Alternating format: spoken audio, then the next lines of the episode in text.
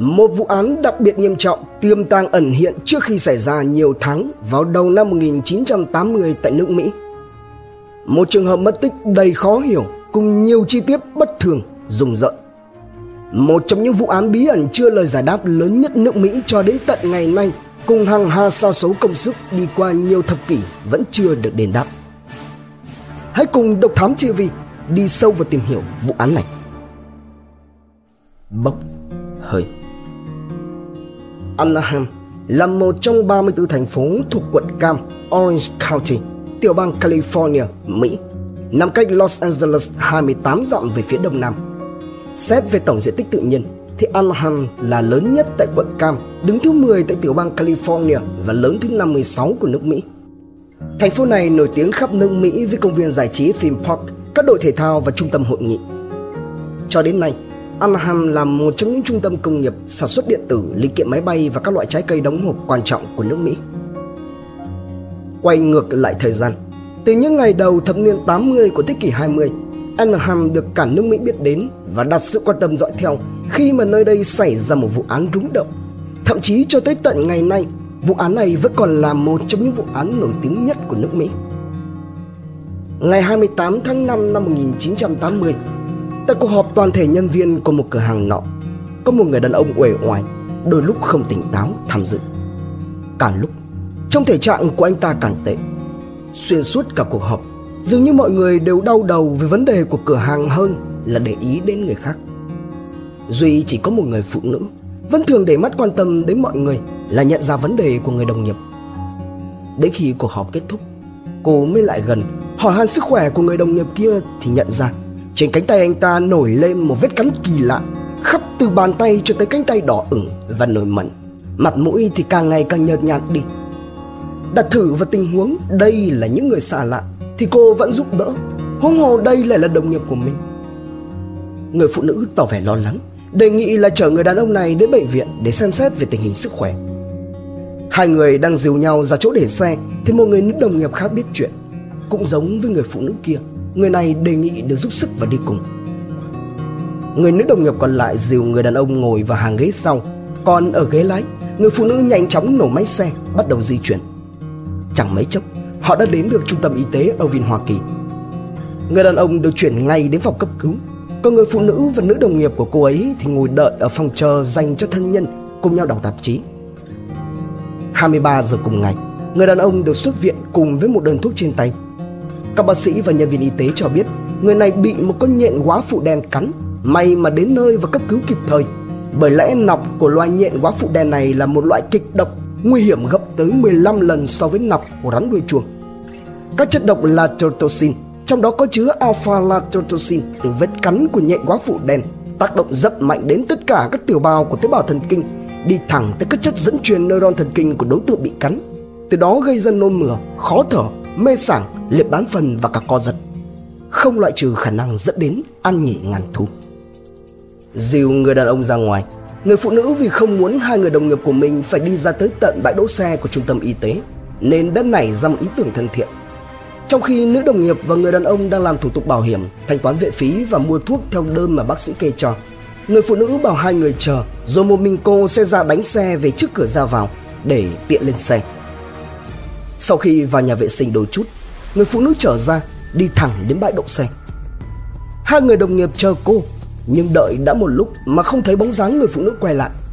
Cả hai mới nghĩ rằng chiếc xe chắc hẳn là gặp phải sự cố gì đó, liền không đợi nữa, dìu nhau đi ra. Nào ngờ, vừa mới bước được vài bước ra khỏi cửa ra vào của trung tâm y tế, từ phía bãi đỗ xe, một ánh đèn pha chiếu thẳng vào mặt họ, theo sau là tiếng động cơ gầm rú. Hai người chân chân tại chỗ, chỉ chưa đến một giây thì họ hiểu rằng có một chiếc xe đang phóng thẳng đến vị trí của mình đứng. Hai người giơ tay vẫy vẫy, nhưng chiếc xe không có dấu hiệu dừng lại, suýt đâm vào cả hai. Chỉ trong một tích tắc thôi, chiếc xe ấy lạng tay lái và vụt qua họ, tiếp tục đi thẳng rồi lập tức rẽ phải ở cuối bãi đỗ xe, phóng vào màn đêm tĩnh mịch. Tuy là bị đèn pha rọi thẳng vào mắt, nhưng trong suốt thời gian mà chiếc xe lao đến và sau khi nó sượt qua, cả hai người đều có đủ thời gian để nhận biết được rằng đó chính là chiếc xe của người phụ nữ đồng nghiệp của mình. Họ nghĩ hay là người này có việc gia đình đột xuất chẳng hạn, nên đã vội vã đến thế, rồi quyết định quay trở lại vào trong trung tâm y tế để ngồi đợi. Khoảng 2 giờ đồng hồ sau, vẫn không thấy người phụ nữ ấy quay lại. Người nữ đồng nghiệp dùng điện thoại cố định của trung tâm y tế gọi tới gia đình của người phụ nữ, nhưng kỳ lạ là họ lại không thấy người đó trở về nhà. Ngay lập tức, thông tin được trình báo tới cảnh sát địa phương. Một cuộc tìm kiếm ngay trong đêm được tổ chức. Và kết quả là vào khoảng 4 giờ 30 phút sáng ngày 29 tháng 5, cảnh sát địa phương phát hiện ra xe ô tô của người phụ nữ ấy mang hiệu Toyota Station Wagon đời 1973 đang bốc cháy ngùn ngụt trong một con hẻm ở thành phố Santa Ana, cách trung tâm y tế ở Vinh, Hoa Kỳ, nơi mà lần cuối cô được nhìn thấy chỉ khoảng 16 km. Dập tắt đám cháy, cơ quan điều tra không phát hiện có bất cứ ai có mặt trong xe, cũng như không có dấu hiệu của bất cứ vụ tai nạn nào. Người phụ nữ lái chiếc xe phóng thẳng vào màn đêm ấy chỉ đơn giản là đã biến mất, không một dấu vết để lại, như thể đã bốc hơi vào trong không khí vậy. Chân Dung. Người phụ nữ được trình báo mất tích có tên đầy đủ là Dorothy Jane Scott, 32 tuổi, sinh ngày 23 tháng 4 năm 1948, cao 1m76, nặng 65kg, tóc nâu và mắt xanh. Vào thời điểm mất tích, Dorothy mặc trong cùng là bộ quần áo qua màu nâu, bên ngoài là một chiếc áo sơ mi satin nhiều màu, một chiếc quần bò xanh hiệu Levi's và một đôi giày nữ màu nâu, cổ thì đeo khăn quàng màu đỏ. Đi sâu vào nhân thân và các mối quan hệ của Dorothy, cơ quan điều tra ghi nhận được những thông tin hết sức quan trọng. Dorothy có một đời chồng, hiện đã ly hôn. Cô với chồng cũ của mình có với nhau một cậu con trai có tên là Sean Scott, 4 tuổi. Hiện tại thì hai mẹ con Dorothy sống cùng với dì ở Staten, California. Hàng ngày Dorothy sẽ đưa cậu con trai tới nhà bố mẹ đẻ mình là ông Jacob Scott và bà Vera Scott tại Anaheim để nhờ bố mẹ trông, sau đó thì cô đi làm. Khi hết giờ làm, Dorothy sẽ quay lại đón con rồi trở về nhà. Trong cuộc sống thường ngày, Dorothy được biết đến là một tín đồ Cơ Đốc giáo sùng đạo, thích ở nhà, không hay đi chơi hoặc là tham dự tới các buổi tiệc tùng, không uống rượu bia cũng như không sử dụng các chất kích thích.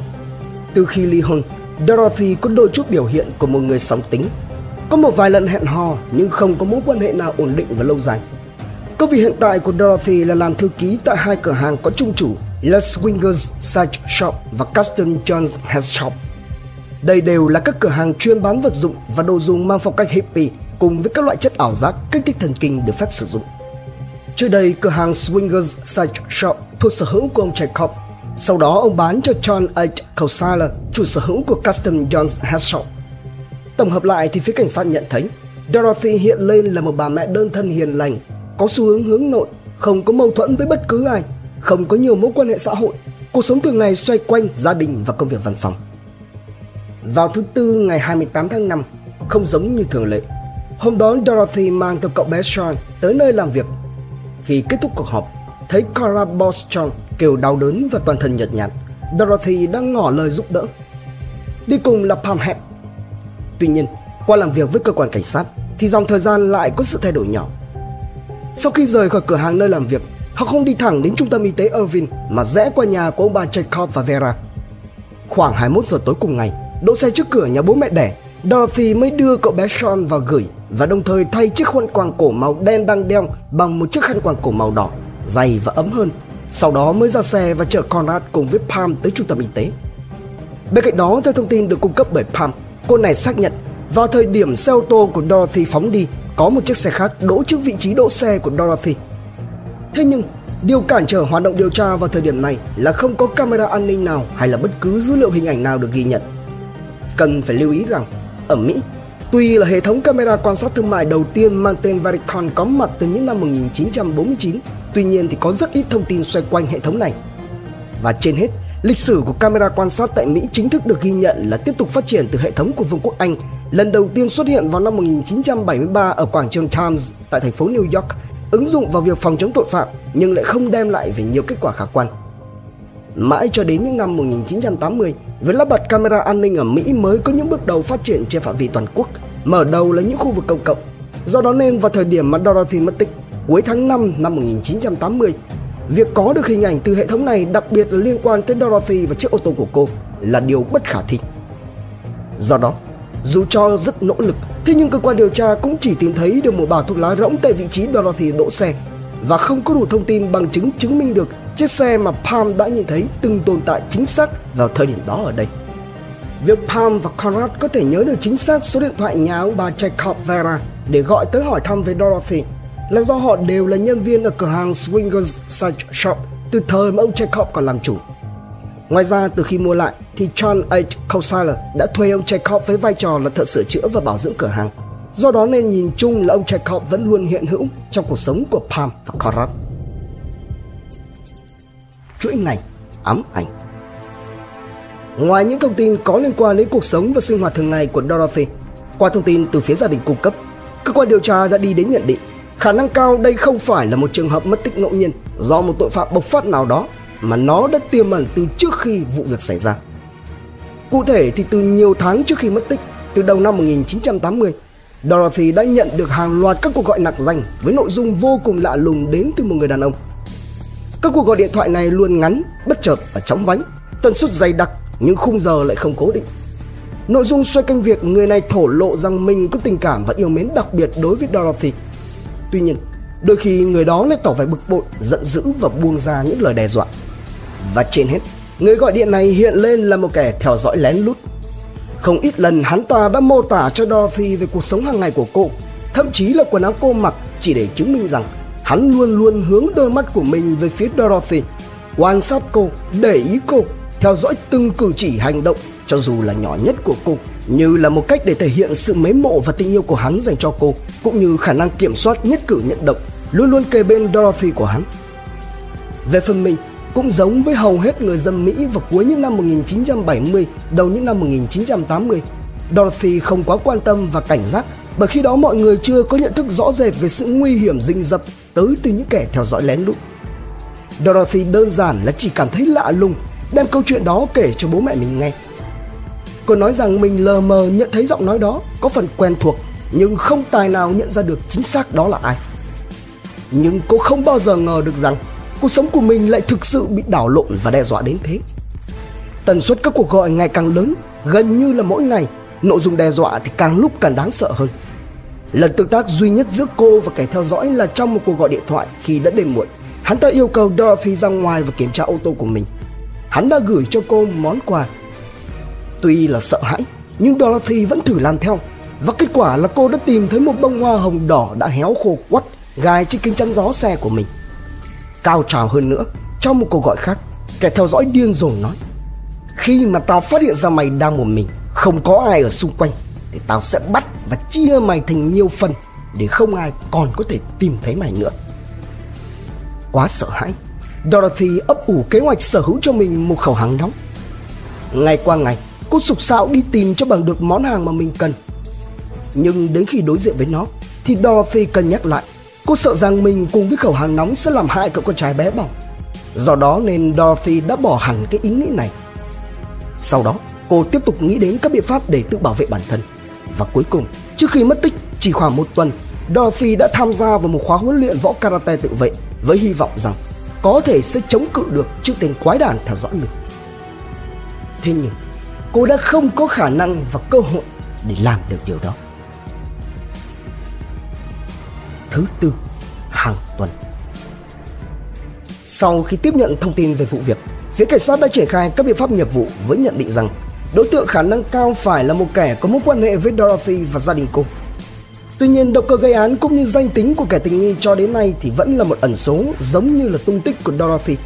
Ưu tiên trước mắt của cơ quan điều tra là đặt đường dây nghe lén điện thoại và ghi âm cuộc gọi, từ đó xác định được vị trí của người gọi, đồng thời mở rộng phạm vi điều tra, rà soát các mối quan hệ xã hội của Dorothy cũng như các đối tượng cộng cán trên địa bàn. Bên cạnh đó là phong tỏa tin tức cũng như dặn người nhà Scott không được kể chi tiết với bất cứ ai. Trong lúc mà cuộc điều tra vẫn đang dậm chân tại chỗ, thì khoảng một tuần sau khi Dorothy mất tích, bà Vera nhận được một cuộc gọi lạ. Phía đầu dây bên kia vang lên là một giọng đàn ông hỏi liệu người nghe máy có phải là người thân của Dorothy hay không. Ngay khi bà Vera trả lời là phải, đúng rồi, thì người kia lại nói: "Tao đã tìm được nó rồi." Sau đó một chuỗi các cuộc gọi điện thoại bắt đầu. Phía cảnh sát cũng đã rất nỗ lực trong việc định vị, nhưng chưa một lần nào thành công, bởi vì các cuộc gọi luôn ngắn ngủi và cụt lủn, không có đủ thời gian cho cơ quan điều tra làm được bất cứ thứ gì ngoài những bản ghi âm. Khoảng 2 tuần kể từ khi Dorothy mất tích, Ông Jacob không thể chịu đựng được thêm nữa, đành liên hệ với tờ báo địa phương có tên là Orange County Register để kể lại chi tiết sự việc với hy vọng rằng ai đó biết thêm thông tin sẽ liên hệ tới gia đình. Chính hành động này của ông Jacob đã mở ra một bước ngoặt cho công tác điều tra. Đó là lần đầu tiên động cơ gây án cũng như thông tin về Dorothy được hé lộ. Ngày 12 tháng 6 năm 1980, ngay khi bài báo về trường hợp của Dorothy được công bố, điện thoại ở quầy lễ tân của tòa soạn báo Orange County Register vang lên, yêu cầu phải gặp quản lý của tòa báo. Ngay khi máy được nối tới biên tập viên Pat Riley của tờ báo, một giọng người đàn ông đầu dây bên kia vang lên với nội dung rằng: "Tao đã cho nó đi chầu Diêm Vương. Phải, nó chính là Dorothy Jane Scott. Nó từng là tình yêu của đời tao cho đến khi tao bắt quả tang nó đang tàng tựu với một thằng đàn ông khác, nhưng lại chối bay chối biến về chuyện ngoại tình. Vậy nên tao cho nó đi luôn rồi." Bên cạnh đó, người đàn ông gọi điện tới tòa báo cũng đưa ra thêm các bằng chứng để chứng minh rằng mình là kẻ gây án, chẳng hạn như chi tiết Cora Boston bị nhện quá phụ đèn cắn, hay Pam và Dorothy đã đưa Cora đến trung tâm y tế Irvine, hoặc là việc Dorothy khi mất tích thì đeo khăn quàng cổ màu đỏ. Tất cả đều là các chi tiết không được công bố trước đại chúng, cả ở bài báo của tờ Orange County Register hay là cơ quan điều tra lẫn người nhà của gia đình Scott. Như vậy thì đến thời điểm này, cơ quan điều tra đã đi đến kết luận kẻ tình nghi số 1 hiện tại chính là kẻ đã thực hiện các cuộc gọi kinh hoàng này. Tuy nhiên, điểm bí ẩn tiếp theo lại là chi tiết kẻ gọi điện tới đã nói với Pat Riley rằng hắn ta đến trung tâm y tế Irvine vì Dorothy đã gọi điện cho hắn. Tuy nhiên, cả Pam và Cora đều xác nhận rằng họ không hề thấy Dorothy thực hiện bất cứ cuộc gọi nào từ trung tâm y tế. Thậm chí ngay cả việc đến gần chiếc điện thoại, Dorothy cũng không làm. Cần phải lưu ý rằng vào thời điểm năm 1980, phương tiện gọi là điện thoại duy nhất mà một người dân bình thường giống như Dorothy có thể liên lạc được chỉ là điện thoại cố định.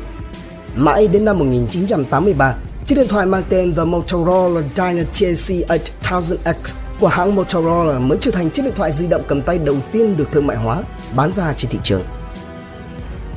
Kể từ đó trở đi, như một đối tượng mới của kẻ theo dõi, bà Vera Scott luôn nhận được cuộc gọi điện thoại vào mỗi thứ tư hàng tuần khi mà bà đang ở nhà một mình, với nội dung tương tự như lần gọi đầu tiên. Và công tác điều tra thì vẫn luôn dậm chân tại chỗ trong nỗ lực xác định ra vị trí của kẻ gọi điện, bởi hắn không bao giờ ở lại các cuộc gọi đủ lâu.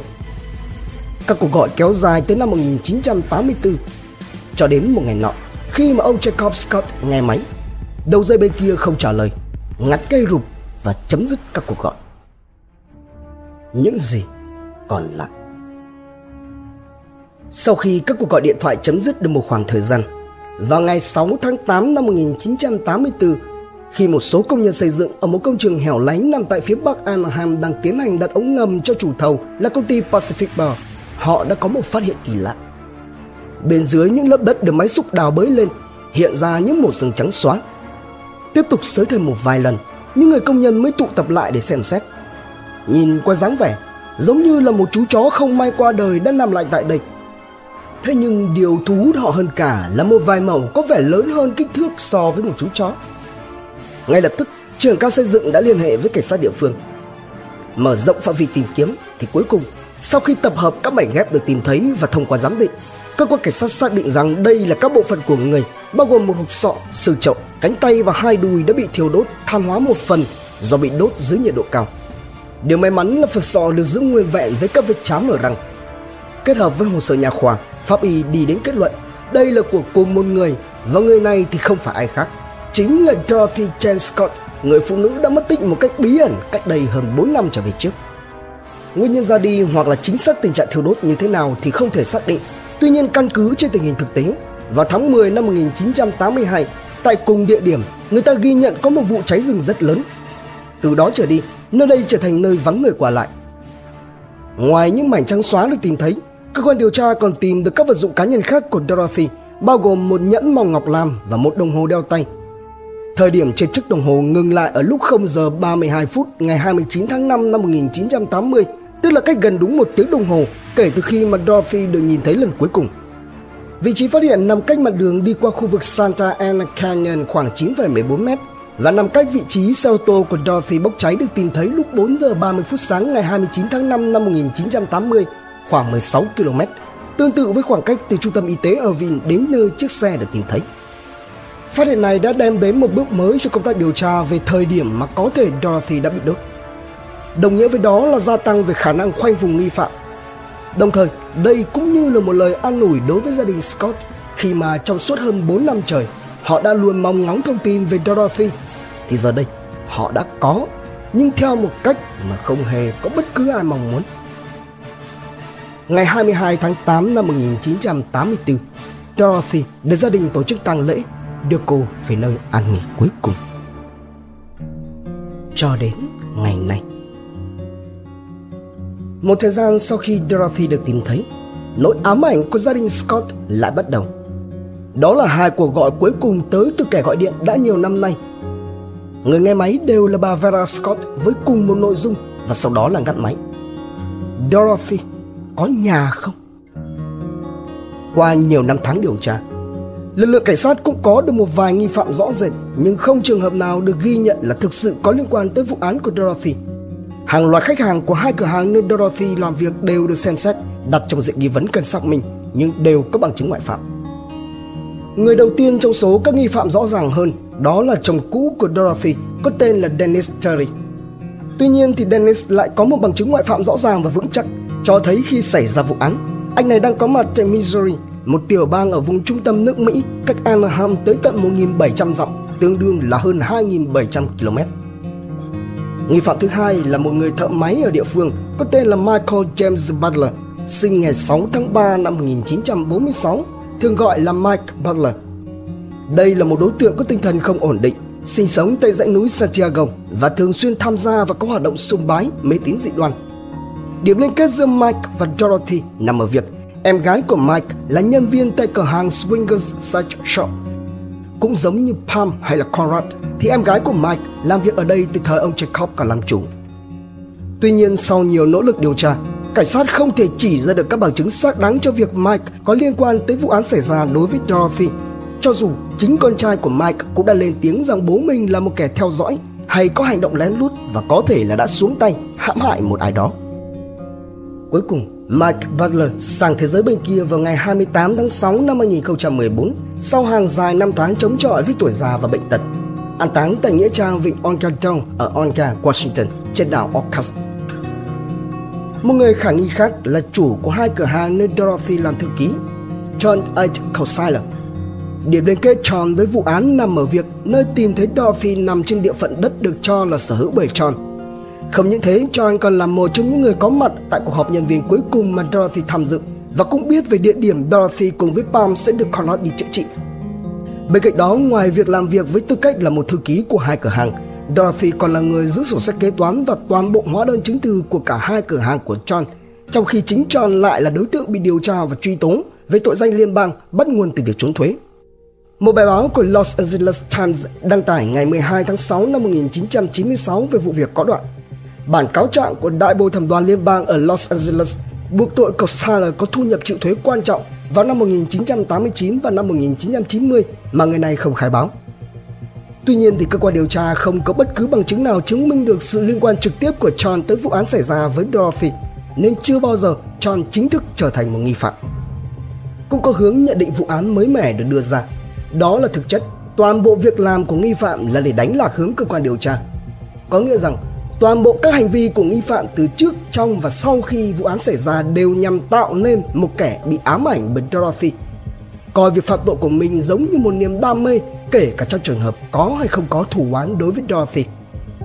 Quan trọng hơn cả là chi tiết chú chó được an bài cùng với Dorothy.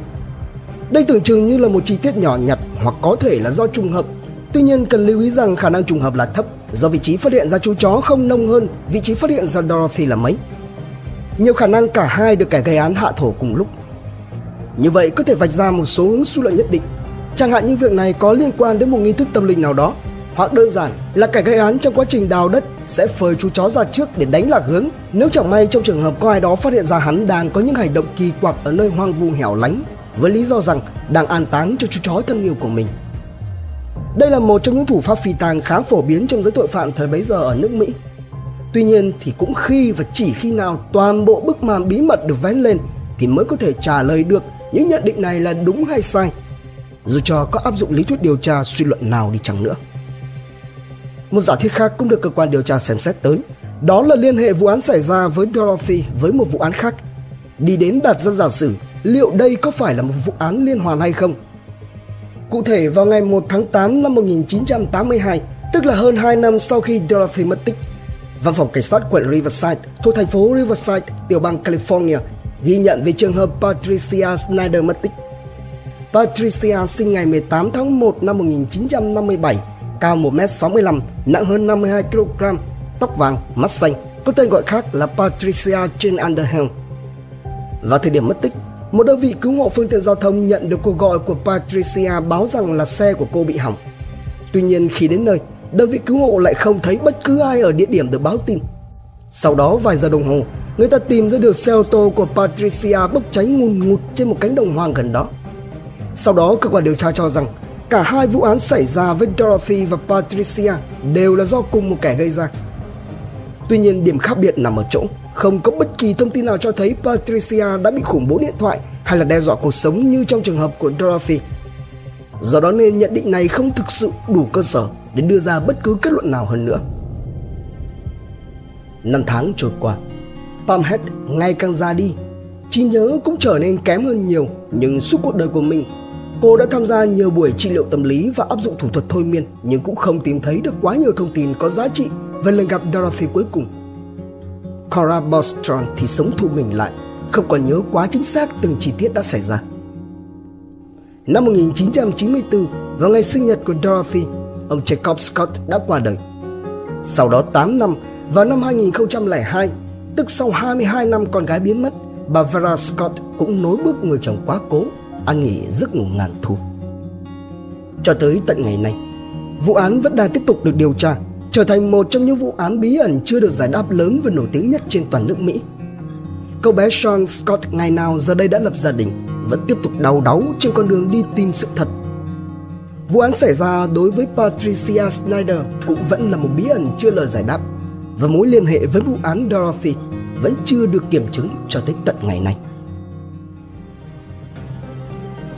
Trân trọng cảm ơn quý khán thính giả đã theo dõi. Subscribe, ấn chuông đăng ký để cập nhật những video mới nhất. Like, share, chia sẻ tới nhiều người hơn. Comment những suy nghĩ, ý kiến, bình luận của bạn hay những gợi ý đóng góp để chúng tôi được hoàn thiện hơn. Độc Thám TV, 2 ngày một số vào lúc 21 giờ. Nguồn tham khảo và tổng hợp: Unsolved Mysteries, Crime Traveler, Crime Broker, Wanker cùng nhiều nguồn khác từ Internet. Độc Thám TV.